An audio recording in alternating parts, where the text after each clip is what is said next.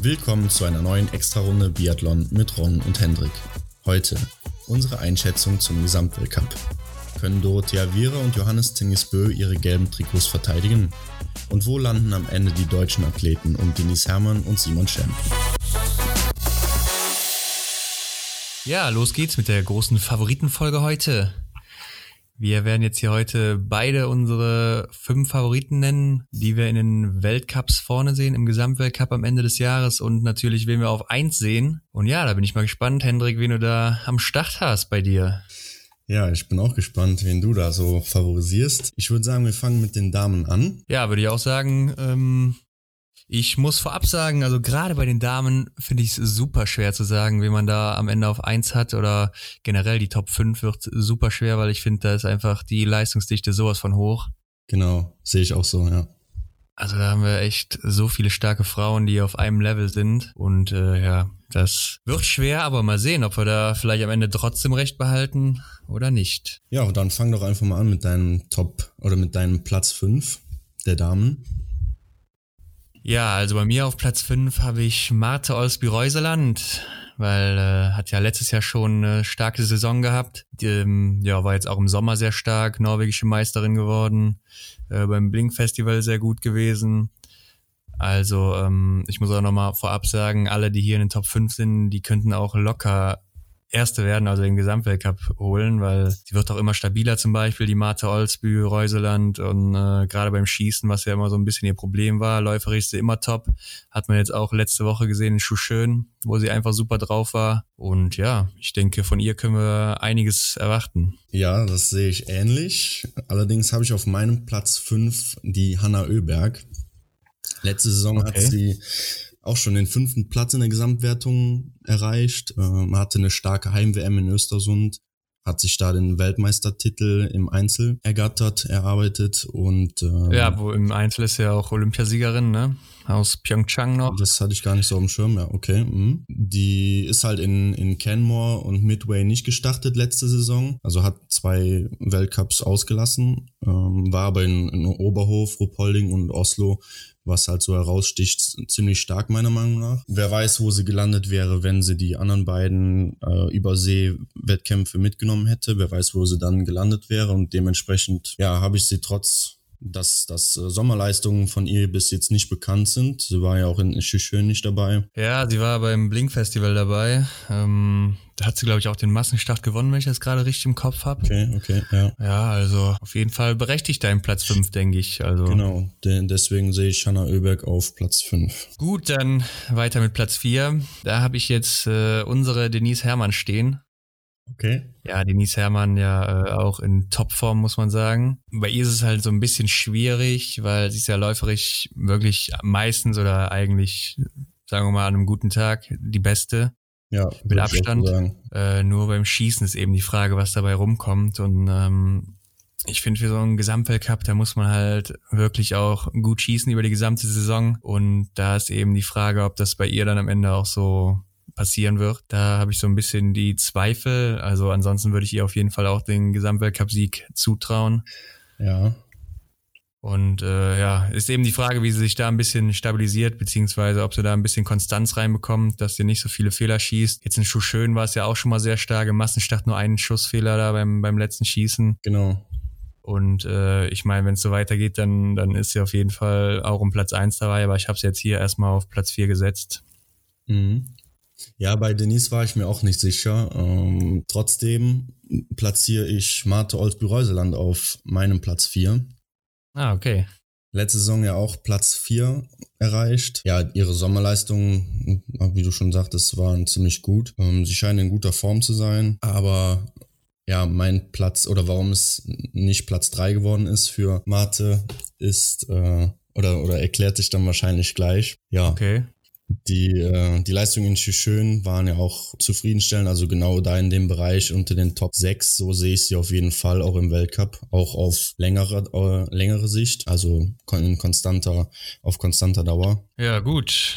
Ähm, ja, kann ich auch verstehen, wie gesagt, Platz 4, Platz 5. Ich denke, sie wird auf jeden Fall auch in den Top 5 landen. Genau, das ist mir auch echt nicht so leicht gefallen, wenn man so überlegt, es sind so viele Frauen in dieser Saison, die wirklich, ja, dann, da macht's halt echt nur an drei oder vier Rennen aus, dann wahrscheinlich wer auf Platz drei, vier oder fünf sich platziert. Die werden meiner Meinung nach alle so nah aneinander sein, äh, dass es da gar nicht so, so, ja, so krasse Unterschiede geben wird.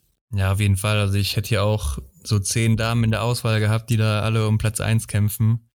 Ja. Und wahrscheinlich auch am Ende kämpfen werden. Also das ist echt super eng. Aber gut, mal gucken, äh, wen du dann auf Platz drei hast. Also ich habe da jetzt äh, die Gesamtweltcup-Siegerin vom letzten Jahr, Dorothea Viera. Oh, okay. Damit hätte ich nicht gerechnet. Ja, weil, ähm, also eigentlich ist es schwer zu erklären, weil ihre Leistungen waren immer sehr gut, hat dann jetzt auch letzte Woche in Schön noch den Massenstart gewonnen, dritte im Sprint, war auch läuferisch wirklich gut unterwegs, aber ich glaube einfach, dass bei ihr auch so ein bisschen die Konstanz fehlt. Sie ist zwar immer oben mit dabei, weil sie auch immer relativ gut schießt, aber ich glaube trotzdem, dass da eben noch zwei andere sind am Ende des Jahres, die dann da äh, konstanter sind. Und auch ein bisschen stärker noch. Und äh, ja, deshalb habe ich hier Dorothea Viera auf Platz drei gesetzt. Ja, okay. Mein Platz drei geht an Denise Herrmann. Letzte Saison Platz acht Weltmeisterin der Verfolgung äh, mit der starken WM in, in Oslo, ach in, in äh, Östersund. Ähm, ja, im im letzten Drittel der letzten Saison, ich habe mir mal notiert, Midway, wie gesagt, die WM in Östersund und der Schlussweltcup äh, Weltcup in Oslo war. Also Midway meinst du Soldier Hollow in den USA, ne? Ja, genau, Übersee, ja. Ja, ja, ja. Da hat man so eine, so ein, ja, eine Entwicklung gemerkt, meine ich zumindest, oder so habe ich es aufgenommen, dass sie da Konstanz reingebracht hat und war halt extrem stark im letzten Drittel der Saison. Ja, also ich weiß, dass sie im letzten Drittel der Saison die äh, zweitbeste Athletin war von den Punkten her. Genau, und wenn sie diese Konstanz ja weiter durchziehen kann oder jetzt dann auch mal auf eine Saison komplett bringen kann, dann, dann sehe ich da echt enormes Potenzial. Definitiv beste deutsche Athletin, meiner Meinung nach. Ja, sehe ich auch so. Also sie wird auf jeden Fall von den Deutschen, denke ich, äh, die Führungsperson werden, jetzt wo Laura Dahlmeier nicht mehr da ist. Ja, gut, gute Sommerleistung hat sie, hat sie gebracht. Ähm, in schön. Fand ich schade, dass sie am Sprint nicht teilgenommen hat. Ja, war auch ein bisschen unerwartet, aber ähm, gut, werden wir dann in Östersund sehen, wie sie da im Sprint dann loslegt. Genau. Äh, ich glaube auch, dass sie da direkt mal ein Ausrufezeichen setzen kann, weil es ist ja so bis jetzt zumindest ihr, ihr bester Weltcup-Ort. Hat sie ja. damals ihre ersten beiden Weltcupsiege direkt geholt im Sprint in der Verfolgung und dann auch jetzt in der Verfolgung den Weltmeistertitel, ne? Genau, ja. Und äh, ich denke, da wird sie gute Erinnerungen haben, wenn sie da wieder hinkommt. Und dann können wir von ihr auch einiges erwarten, da direkt mal ein paar Siege für Deutschland einzufahren. Genau, ja, man hat halt einfach auch im Massenstart in Schön gesehen, wo sie dann da den äh, zweiten Platz belegt hat, mit einem Fehler. Ja. Und äh, hätte sie da keinen Fehler geschossen, alle, alle ähm, Scheiben abgeräumt, dann hätte sie auf jeden Fall äh, auf dem ersten Platz gestanden. Ja, und das, wie, wie du auch schon sagst, läuferisch ist es ist ja eigentlich eine Klasse für sich. Da muss halt nur an der an der Schießkonstanz arbeiten und wenn, wenn das Schießen passt, dann, dann bin ich da von überzeugt, dass, dass sie auf jeden Fall in der Gesamtwertung mit auf Platz, Platz eins zwei oder drei zu rechnen ist. Jetzt habe ich sie halt auf Platz drei gesetzt, weil ich mir halt nicht genau weiß, äh, ob sie tatsächlich schon so weit ist, dass sie die Konstanz halt aufbringen kann. Ja, sind ja dann ähnlich wie meine Gedanken. Ja. Ja, gut, gehen wir mal weiter. Ähm, Platz eins und zwei noch. Und äh, ich glaube, also bei mir Platz eins und zwei, das sind, glaube ich, so die beiden Biathletinnen, die in den nächsten Jahren so den Ton angeben werden im Weltcup und generell. Und äh, ja, da habe ich auf Platz zwei erstmal, ja, auch die, die im letzten Jahr auf dem Pla zweiten Platz war, Lisa Vitozzi.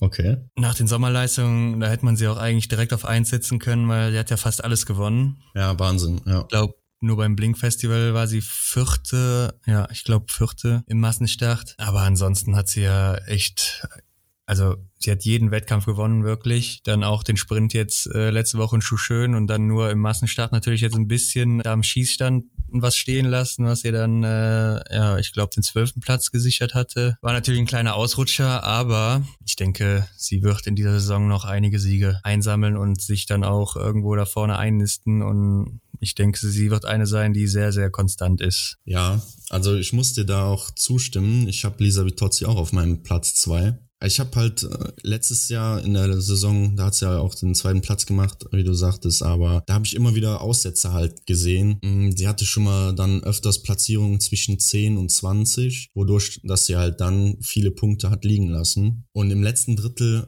hat sie mir auch nicht mehr so gut gefallen von der Saison. Da war sie nicht mehr so konstant in Östersund bei der WM hat sie nicht so gut äh, abschneiden können. Oslo als letzter Weltcup-Ort dann auch nicht mehr. Und ähm, Mid Midway habe ich mir ebenfalls noch notiert. Und mir ist ja, sie war ein bisschen nervös am Ende. Ne? Ich meine, das ist auch das, was ich ja eben noch so als Bonus anrechne, dass sie halt noch relativ jung ist im Vergleich zu den anderen, die wir jetzt hier genannt haben.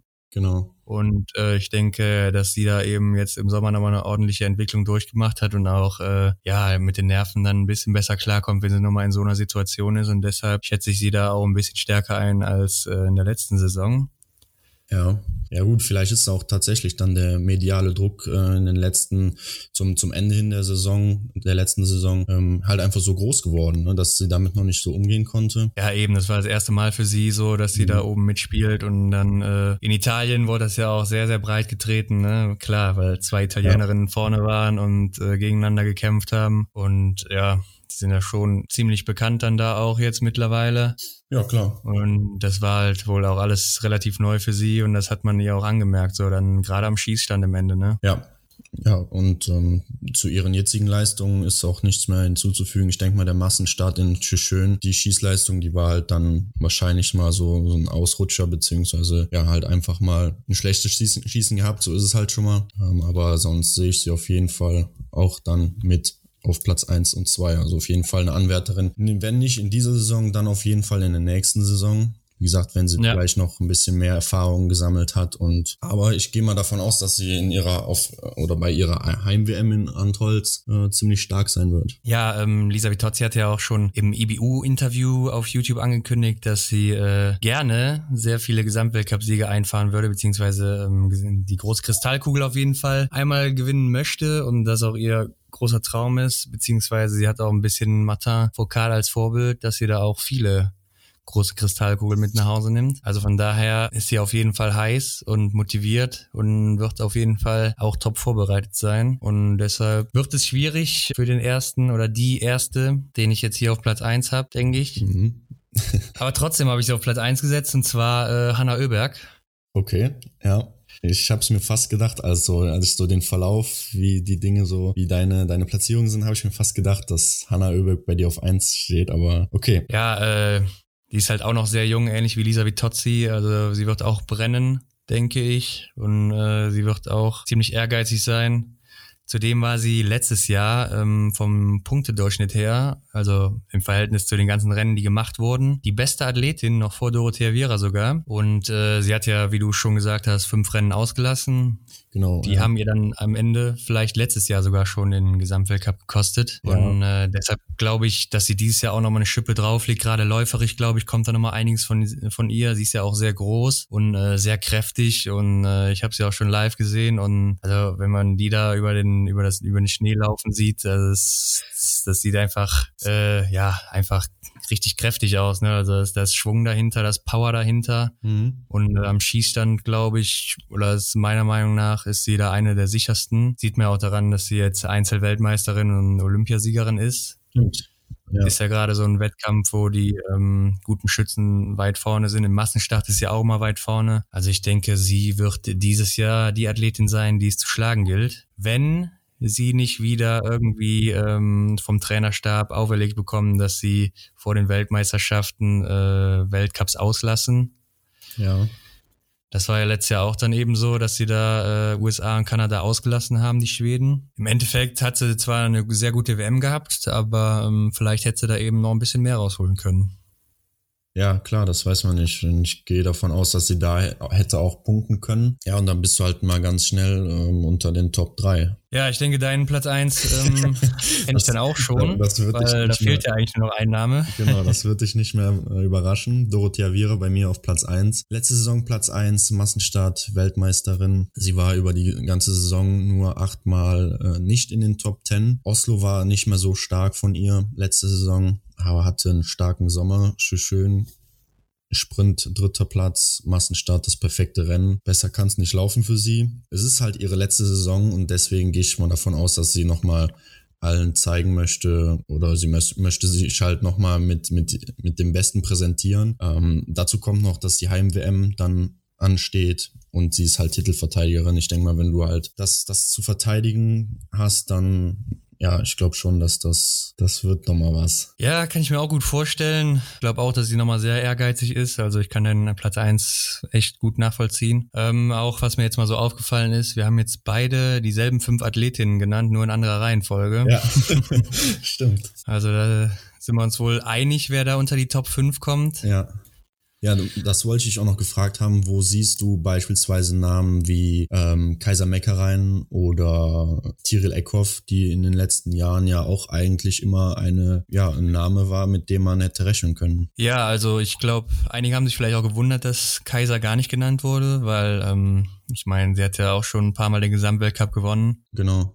Aber ich glaube, sie wird einfach ähm, mittlerweile zu alt sein. Ähm, letztes Jahr war es schon nicht mehr ganz so gut wie sonst. Also man, man merkt einfach, dass sie nicht mehr so über die kompletten Wochen hinweg dann dieselbe Power hat, wie das früher eben der Fall war. Mhm. Früher ist sie ja äh, wirklich über die, die Strecke geflogen, jede Woche und hatte immer die beste Laufzeit, hat dann auch äh, ihre Schießfehler da rausgeholt. Aber mittlerweile hat sie halt eben Tage, wo das eben nicht mehr geht, weil andere junge Läuferinnen da eben, wie jetzt eine Lisa Vitozzi, eine Hanna Ulberg, eine Dorothea Viera oder gerade eine Denise Herrmann da auch äh, viel zu schnell sind für sie. Ja. Und da gegen die kann sie halt dann jetzt eben nicht mehr ihre, ihre Fehler rauslaufen. Und deshalb glaube ich, gerade weil sie ja auch äh, schon Mitte 30 ist, dass da so der Tank langsam leer wird. Und ich habe sie auch, also ich sehe sie auch nicht unbedingt in den Top 8. Vielleicht gerade noch so auf Platz 8, aber. Ja, letztes Jahr war sie auf Platz 7. Ja. Ähm, und wenn man sich dann da so die Ergebnisse anschaut, war sie am zu, zu Beginn der Saison noch ganz gut dabei im ähm, in den, bei den ersten zehn. Dann kam aber dann eigentlich, ja, kann man schon von einem Tief sprechen.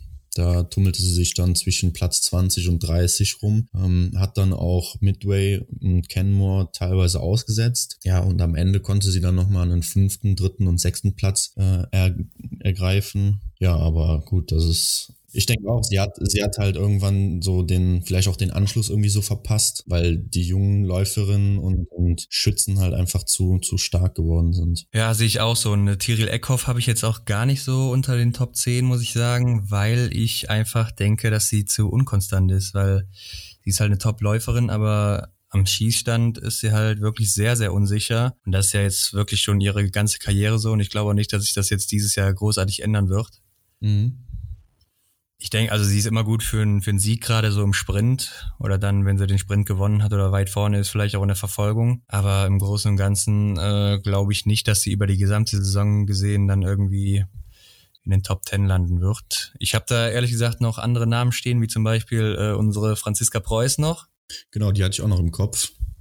Weil ähm, ich glaube, wenn die jetzt gesund durch die Saison kommt, das war jetzt immer ihr so Problem die letzten Jahre, dann ist sie, glaube ich, auch gut dabei. Dann wird sie läuferisch auch wieder ein bisschen aufholen. Und äh, am Schießstand, also sie ist mit äh, Dorothea Viera die schnellste Schützin. Und äh, sie ist auch eine der sichersten. Und dann könnten wir von ihr auch relativ viel erwarten, denke ich. Ja, ich denke auch, dass sie sich auf jeden Fall ihren ähm, letzten Platz im Weltcup ähm, auf jeden Fall sichern kann. Also den neunten Platz hat sie letztes Jahr gemacht und ich denke mal, unter den besten neun ist sie alle Male. Ob es dann jetzt tatsächlich für den für die sechsten Platz reicht, ähm, bleibt abzuwarten, aber ich denke auf, auf jeden Fall sehe ich sie da in, unter den Top Ten auf jeden Fall. Ja. Ja, wenn ich sonst noch hier stehen habe, ist äh, Paulina Fialkova, die auch letztes Jahr sehr stark war, gerade am Anfang. Ja. Ist auch eine, die für mich in die Top 5 laufen könnte, je nachdem. Äh, gegen Mitte beziehungsweise Ende der Saison war sie ja am Schießstand nicht mehr ganz so sicher. Ähm, wenn sie das in den Griff kriegt, also sie ist läuferig auch eine der stärksten, dann ist sie auch eben oben dabei. Und ähm, ich habe noch hier Ingrid Landmark-Tandrevold aufgeschrieben, weil sie ja eben eine der jüngsten noch ist im Feld und ähm, ich glaube, von ihr können wir in den nächsten Jahren auch noch einiges erwarten, weil sie wird noch eine ordentliche Entwicklung durchmachen.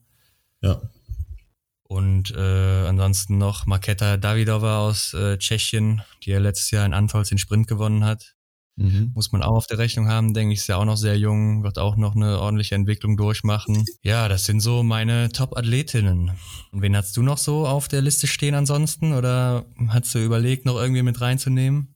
Ich war mir nicht sicher, wie fit die Französinnen alle sind, weil das sind alles so, ja, beispielsweise äh, Anaïs Bescon oder äh, Justine Brezas. Das sind immer so Namen, die man im Weltcup schon mal mit dabei gehört hat, aber dem, dem traue ich noch nicht so richtig. Ne? Da konnte ich noch nicht so viel drüber aussagen und äh, dementsprechend ja. ja habe ich sie dann nicht in Erwägung gezogen. Ich glaube auch nicht, also letztes Jahr waren sie auch um den Top 20 so oder ähm, nicht in den Top 20. Dementsprechend denke ich auch nicht, dass man in einer Saison so einen krassen Sprung machen kann, dass man dann plötzlich mit oben mitspielt. Ja, Team Breisas ist ja auch so ein bisschen wie ähm, Tyrell Eckhoff. Unsicher am Skistand, aber sehr schnelle Läuferin und äh, da weiß man auch nie, da kann auch im, im Sprint immer ein Sieg rauskommen.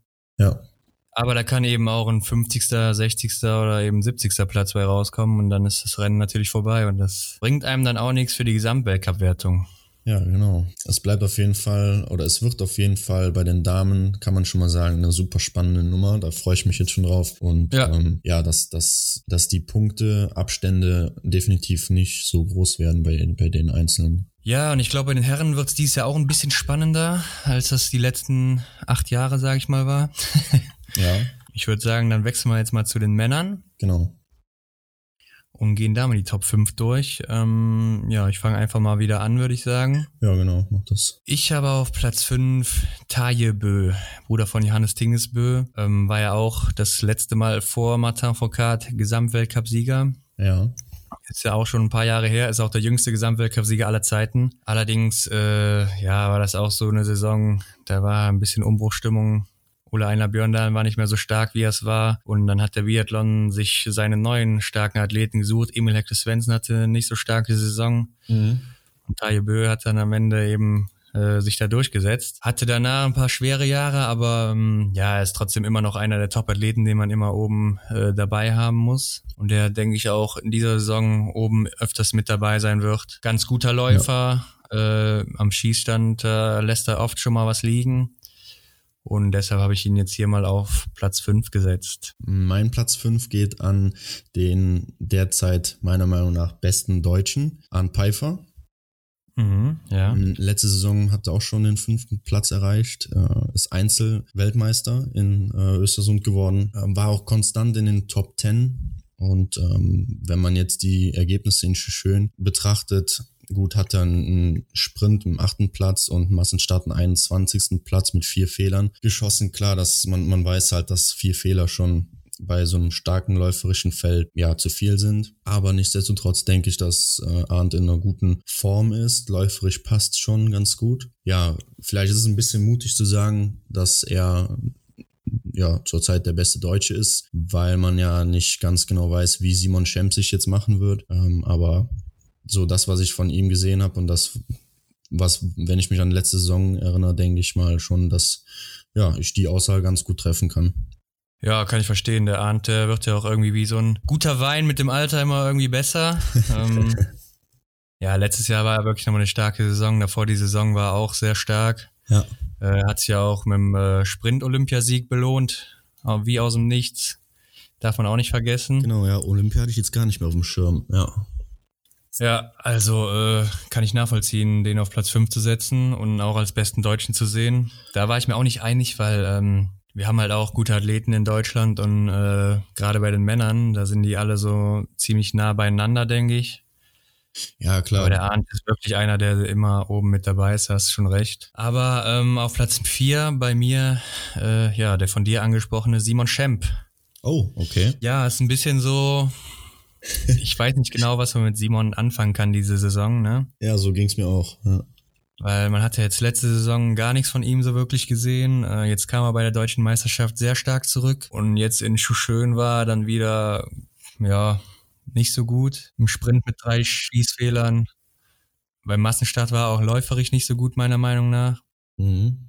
Aber ich glaube, dass er einfach das größte Talent ist in Deutschland und äh, deshalb habe ich ihn hier mal auf Platz 4 gesetzt. Und ich glaube, wenn er wieder in die Form von damals kommt, dann kann er auch äh, Dritter werden oder vielleicht sogar Zweiter, aber da muss ja, schon sehr gut laufen. Definitiv, wenn ich mich so an die Kämpfe mit äh, oder gegen Martin Foucault erinnert, oh, dann da ist auf jeden ja. Fall Potenzial da. Ist halt die Frage, wie er jetzt zurückkommt, äh, wie er sich im Sommer äh, verbessern konnte oder seinen Rückstand wieder aufholen konnte. Ja, und dann kommt ja die WM in Antolz und Antolz ist sein bestes Pflaster. Fünf Einzelsiege da schon geholt im Weltcup. Ich denke, da können wir auch was von ihm erwarten. Da wird er gute Erinnerungen haben, wenn er da zurückkommt. Ja.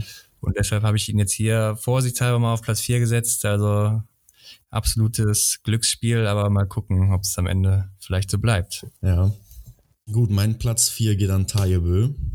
Da war ich mir nicht sicher. Also ich hatte Arndt auch schon auf Platz 4, weil ich mit Taye Bö weiß ich nicht, wie man rechnen kann, rechnen sollte, aber ich habe mich dann doch dazu entschlossen, ihn auf Platz 4 zu setzen. Letzte Saison schon Platz 6, dementsprechend würde er sich um zwei Plätze in der Gesamtwertung verbessern. Ähm, WM Bronze im Einzel und dementsprechend war Östersund und Oslo also zum, zum Ende des Weltcups, äh, zum, zum Ende der Saison ziemlich gut. Ähm, war einige Male in Top 10 und wenn er das noch ausbauen kann, dass er halt öfters und, und konstanter in den Top 10 ist, dann wird er sich auf jeden Fall da platzieren können. Ähm, ich habe noch ja, nochmal über den Sommer nachgedacht und da muss ich sagen, war schon ziemlich stark. Ähm, ja, auf jeden in den Fall. norwegischen Meisterschaften, Sprintplatz 2, Massenstart Platz 3. Wenn man an City Biathlon in Wiesbaden zurückdenkt, Platz 1, wo er seinen Bruder geschlagen hat, wo er echt mit, ja. mit dem Schießen auch, auch gut klarkam, muss ich sagen. Oder auch beim Nordic Festival von Martin Foucault, wo er da gut geschossen hat. Ja,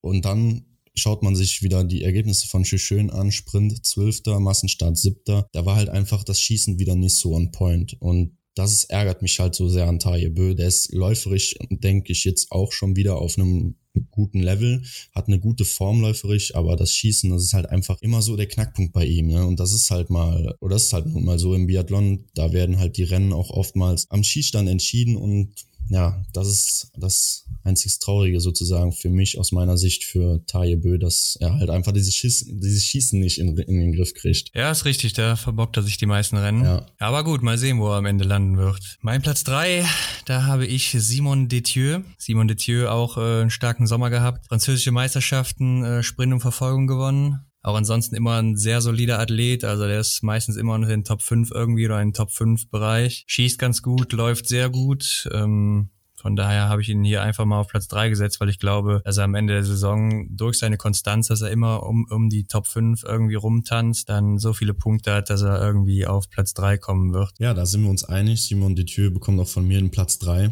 Diese Saison ja, Platz, Platz vier. Ähm, war immer konstant in den Top Ten, wie du auch sagst, war immer, ja, quasi vorne mit dabei. Für ganz vorne hat's meistens nicht gereicht, aber ja, der Sommer war mega, fand ich. Also französische Meisterschaften war er immer vorne mit dabei. Dann weiß man nicht, was in Schön beim Massenstart los war. Sechs Fehler. Dann kann man, das kann man auch einfach als schlechten Tag abstempeln. Im Sprint wieder unter den Top 10 auf Platz 6. Also ist auf jeden Fall mit konstanter Leistung einer der ja, Kandidaten, die sich da um Platz 2 und 3 streiten könnten. Ja, genau. Und dann sind wir auch schon Platz, bei Platz 1 und 2. Es fehlen ja quasi nur noch zwei Namen, zwei große Namen. Und da ist jetzt die Frage, wie wir die aufgeteilt haben, denke ich. äh, ich muss aber vorab nochmal sagen, also Platz 3 bis ja, sagen wir mal acht, ist super schwer zu bestimmen gewesen. Mhm. Also ich hatte teilweise noch ein Fillon Maillet mit drin. Genau. Oder hatte eben Arne Pfeiffer auch mit drin. Ähm, oder wen ich da auch noch dem Zettel habe, leider muss ich sagen, weil äh, ist mir ein bisschen unsympathisch, der Athlet äh, Alexander Loginov. Aber einfach aufgrund seiner Vergangenheit, muss ich sagen. Ja. Hat ja eine Doping-Vergangenheit für die Leute, die das jetzt nicht wissen. Und äh, aber er ist trotzdem einer, den man da oben mit reinrechnen muss, war ja auch letztes Jahr ähm, Gesamtweltcup Zweiter. Genau, ja. Allerdings finde ich ihn auch, äh, ja, ansonsten athletisch jetzt nicht so besonders und deshalb habe ich ihn jetzt erstmal nicht hier in die Top 5 mit reingenommen und hoffe auch nicht, dass er da landen wird. ja, Fion Maillet fand ich auch schwer einzuschätzen letztes Jahr auf Platz drei. Jetzt hat er mir so in der Vorbereitung ja nicht ganz so gut gefallen. Ja, ist schwierig. Ja, also ich meine, er könnte auch auf Platz drei landen, ehrlich. Ja. Ich hatte ihn auch zuerst auf Platz drei, dann habe ich gedacht, nee, Simon Detieu ist eigentlich der sicherere und ähm, ja, wird super schwierig am Ende. Also als drei bis acht kann man schwer vorhersagen, denke ich. Ja, ich denke, da ist auch noch ganz klar Benny Doll noch vertreten. Meiner Meinung nach auch ein Kandidat für die Top 8, ja. auf jeden Fall. Ja. Top 10 auf jeden Fall, denke ich. Ja, genau, kann man so sagen. Ich denke, also ich gehe mal davon aus, dass er sich nicht verschlechtern wird, weil jeder Athlet möchte natürlich seine Leistung von letzter Saison toppen und dementsprechend geht er, geht er natürlich wieder motiviert in die Saison rein. Ja, genau. Dann kommen wir mal zu Platz 1 und 2. Ja. Und ich habe dieses Jahr auf Platz 2 Johannes Tingnes Bö gesetzt. Okay. Den Gesamtweltcup-Sieger und absoluten Dominator der letzten Saison. Aber einfach aus dem Grund, weil er mir in der Vorbereitung nicht so gut gefallen hat wie letztes Jahr. Mhm. Vor allen Dingen in Schuschön war er läuferisch jetzt nicht so stark unterwegs, wie er es eben sonst war. Und das hat ihn ihm letztes Jahr ja einige Siege geholt, muss man sagen, wo er dann wirklich noch auf der letzten Runde die Leute da alle überholt hat. Äh, und ja, deshalb glaube ich, das wird ihm dieses Jahr fehlen. Und weil er auch ja äh, Vater wird im Januar. Und er hat eben gesagt, Stimmt dass er mhm. eventuell den kompletten Januar aussetzen wird. Und das wären dann wahrscheinlich drei Rennen oder beziehungsweise drei, drei Weltcup-Orte, also mindestens sechs Rennen schon mal. Mhm. Und äh, damit kann man natürlich nicht einen Gesamtweltcup gewinnen. Ja. Ich glaube zwar, dass wenn sein Kind da ist, wird er direkt wieder oder kurze Zeit später wieder im Weltcup da sein. Oder vielleicht auch, wenn er weiß, dass das Kind in, in den ersten Januarwochen nicht kommt, wird er wahrscheinlich auch im Weltcup teilnehmen. War schon öfters so in der Vergangenheit, dass jemand Vater geworden ist und gesagt hat, ja, er wird dann äh, einen kompletten Monat aussetzen, hat am Ende nur ein oder vielleicht sogar gar kein Rennen verpasst weil das zeitlich alles noch gepasst hat. Also muss man sehen. Aber auch abgesehen davon, wenn er im Januar dabei ist, glaube ich trotzdem, dass äh, er nur auf Platz zwei landen wird dieses Jahr, weil er mir auch ähm, im Sommer nicht ganz so gut gefallen hat. In, wenn ich an Wiesbaden mhm. denke, da war er eben auch läuferig nicht ganz so gut wie sonst. Ja. War ziemlich platt. Also ich weiß nicht, was da los ist bei ihm.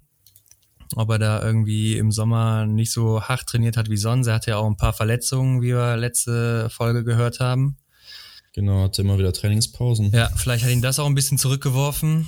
Und deshalb bin ich dann auch ein bisschen skeptisch, was beim Ende bei ihm rauskommt. Deshalb habe ich ihn jetzt hier erstmal nur auf Platz zwei. Ja, und mein Platz zwei geht an Martin Foucault. Okay. Ähm, ich denke mal, auf die letzte Saison braucht man nicht eingehen. Das hat man schon oft, oder das wahrscheinlich auch in, in anderer Leuts Munde ähm, oft genug gewesen, dass halt ja, eine, eine Ausrutschersaison war, sag ich mal, ähm, war immer wieder knapp am Podium vorbei, mal wieder besser, mal wieder Katastrophe. Ja, es war halt einfach nicht so wie gewohnt. Ja, ich, ich weiß nicht, also da habe ich mir halt echt äh, schwer getan, weil der Sommer von Martin, wie du auch in einen der letzten Folgen erzählt hast, ähm, war er läuferisch im Sommer auch echt erschreckend schlecht, sag ich mal, vorsichtig in Anführungszeichen. Er hat halt einfach schlechte Laufzeiten in Schön, äh, Sprint dritter Platz, Massenstart war natürlich stark mit dem ersten Platz, da war auch läuferisch wieder super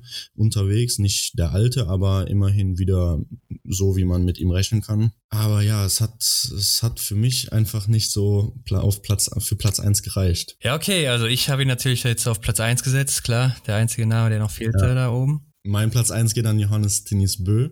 Ja, also wie gesagt, ich habe Martin auf Platz eins gesetzt, einfach weil, ich meine, du hast gerade schon angesprochen, im Sommer Laufleistung katastrophal, also katastrophal würde ich jetzt nicht unbedingt nennen oder, oder grottenschlecht oder sowas. Es war halt nicht so, wie, wie man ihn sonst kennt, aber da waren eben auch gute Rennen dabei. Zum Beispiel gab es ja für, bei der französischen Meisterschaft auch eine erste Woche, wo er zum Beispiel der schnellste Franzose wieder war.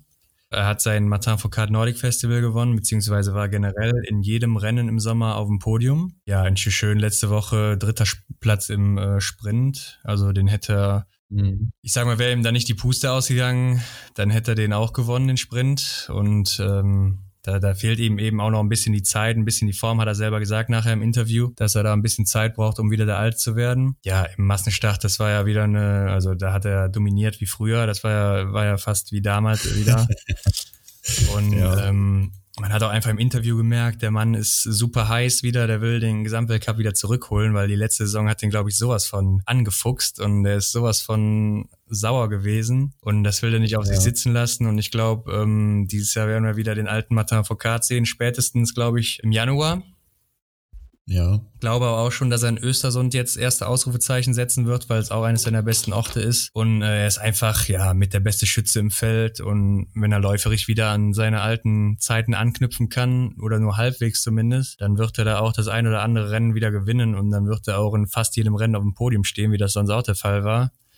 Mhm. Und deshalb glaube ich, dass er am Ende wieder auf Platz eins landen wird. Ja, das werden wir dann sehen. Ne? Also um nochmal kurz auf Johannes Tinnis Blöd zurückzukommen und äh, seine Leistungen der letzten Saison haben mich halt einfach so sehr geblendet, sage ich mal, oder so sehr waren die mir noch in Erinnerung. Ich habe nochmal nachgeschaut, er war nur viermal nicht in den Top 5 und 16 Mal auf Platz 1. Ja. Äh, Sprintweltmeister und Silber in der Verfolgung.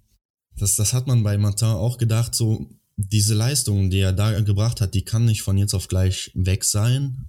Da, deswegen würde ich auch den Sommer so entschuldigen irgendwie. Also das, ja, das kann man so nicht, das ist keine Entschuldigung, aber das ist so, ich weiß nicht, so im, im Sommer ist es vielleicht auch nochmal ein Ticken anders. Und wenn er die Konstanz der letzten Saison nochmal aufbringen kann und Martin kommt wieder zu seiner alten Stärke, dann sehen wir dazu da vorne aber einen richtig, richtig fetten Zweikampf, der ja, aber wo dann auch kein Dritter mehr mitmischt. Ja, das denke ich sowieso, dass da kein Dritter mitmischen kann bei den beiden. Also ich will jetzt auch Johannes Tingesbös letzte Saison nicht schlecht reden oder sowas, aber dann hat man einfach gemerkt, dass äh, Matar Foucault gefehlt hatte und er keinen Gegenspieler hatte. Weil die anderen Athleten kommen, kommen entweder läuferig nicht an ihn ran, das ist also Matar ja. Foucault war ja so der Einzige, der das ansatzweise geschafft hat oder ihn auch da übertrumpft hat teilweise.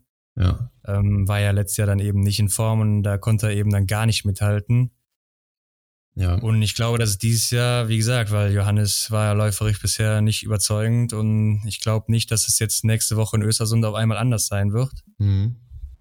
Aber gut, wir werden es sehen. Vielleicht habe ich auch total Unrecht und kommt alles ganz anders. Ja, man hat ja auch schon oft, ge oft gehört, wie Kommentatoren gesagt haben, die beiden machen das vorne unter sich aus, wenn, wenn ich mal äh, nicht an letzte Saison, sondern die davor äh, mich erinnere, wo Martin auch noch Johannes dominiert hat und wo Johannes äh, Martin schon mal ab und zu ärgern konnte, aber letztendlich Martin der der äh, Sieger war oder der der ja als erstes über die Ziellinie gegangen ist beziehungsweise den Weltcup für sich den den Gesamtweltcup für sich entscheiden konnte. Da hat man immer schon mal immer gehört, so wie wie die Kommentatoren sagten, ja das sind halt die sind halt einfach eine Klasse für sich und die machen das vorne unter sich aus und der dritte ist dann ja der erste von dem Rest sozusagen. Ja, ich denke, das wird dieses Jahr nicht anders sein. Ja. Klar, man weiß, man hat von Loginov ja jetzt gar nichts gesehen zum Beispiel. Stimmt, der war nirgendwo bei, ja. Nee, das ist noch typisch bei den Russen so ein bisschen, aber gut. Ja, ich, ich bin da einfach mal gespannt, was da am Ende bei rum, rumkommt. Ich glaube trotzdem, dass es spannend wird dieses Jahr. Ja, ich freue mich auch. Vielleicht erleben wir so eine Saison wie eben äh, die Olympiasaison, wo, die du gerade angesprochen mhm. hast mit den beiden. Martin Foucault äh, ja damals in jedem Rennen, in jedem Weltcuprennen außer dem letzten auf dem Podium gewesen. Ja. Und ich glaube, sowas könnten wir dieses Jahr eventuell wiedersehen oder zumindest, dass er immer auch in den Top 5 ist. Ja. Wenn er läuferig eben an, an halbwegs nur an seine alten Leistungen anknüpfen kann. Und ja, dann mal sehen. Genau. Am Ende der Saison wird dann abgerechnet, würde ich sagen.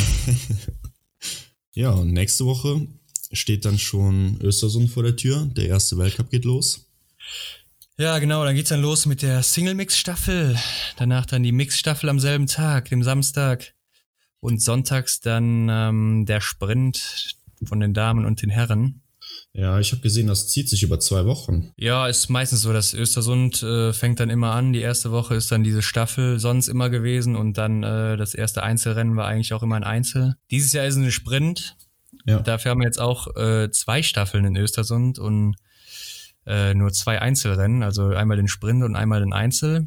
Sonst hatte man immer mhm. äh, Einzel, Sprint und Verfolgung da im ersten Weltcup auch. Also eine kleine Änderung zu sonst. Ja. Ja, wen hast du denn da bei dem Sprint auf Platz eins bei den Damen und den Herren? Ja, ich würde sagen, wie eben schon angesprochen wird, Denise Hermann bei den Damen da das erste Ausrufezeichen setzen. Ja, und bei den Männern konnte ich mich nicht ganz festlegen. Wie gesagt, ist abzuwarten, wie Martin drauf ist und ähm, was, was Johannes, ähm, ja, was, was Johannes abliefern kann. Ja, deswegen bin ich mir da noch nicht so sicher. Wie sieht's bei dir aus? Ja, ich äh, sieht eigentlich genauso aus. Also ich glaube, Denise Herrmann könnte da direkt mal einen Sieg einfahren. Ich glaube auch, dass sich das zwischen Martin Foucault und Johannes Tingesbö vielleicht entscheidet. Vielleicht kann aber auch noch Johannes Kühn mitmischen, der ja in, in Schön auch schon gewonnen hat im Sprint mit einer starken Laufleistung. Stimmt. Ja. Ähm, und dann mal gucken, was wir von äh, Arne Pfeiffer, Simon Schemp und Benedikt Doll erwarten dürfen. Mhm. Und ähm, Einzel, denke ich, wird dann auch Eric Lesser noch mitmischen. Das ist so seine Disziplin ein bisschen. Ja, dann sehen wir uns nächste Woche wieder mit den ersten Rennergebnissen aus dem Weltcup. Dann sehen wir, wer hier im Sprint und in der Staffel gewonnen hat. Und äh, dann gucken wir mal, ob wir vielleicht so eine kleine Tendenz haben, die hier zu unseren Favoriten hier, ja, denen in die Karten spielt. Ja, genau. Das werden wir sehen. Das war's mit der extra Runde Biathlon für diese Woche. Wenn euch das Ganze gefallen hat, lasst uns eine Bewertung da, folgt uns, um keine Episode zu verpassen und teilt den Podcast mit euren Freunden. Für weitere Informationen rund um den Biathlon-Weltcup schaut auf unserem Instagram-Kanal vorbei. Link dazu in der Beschreibung. Vielen Dank und bis nächste Woche.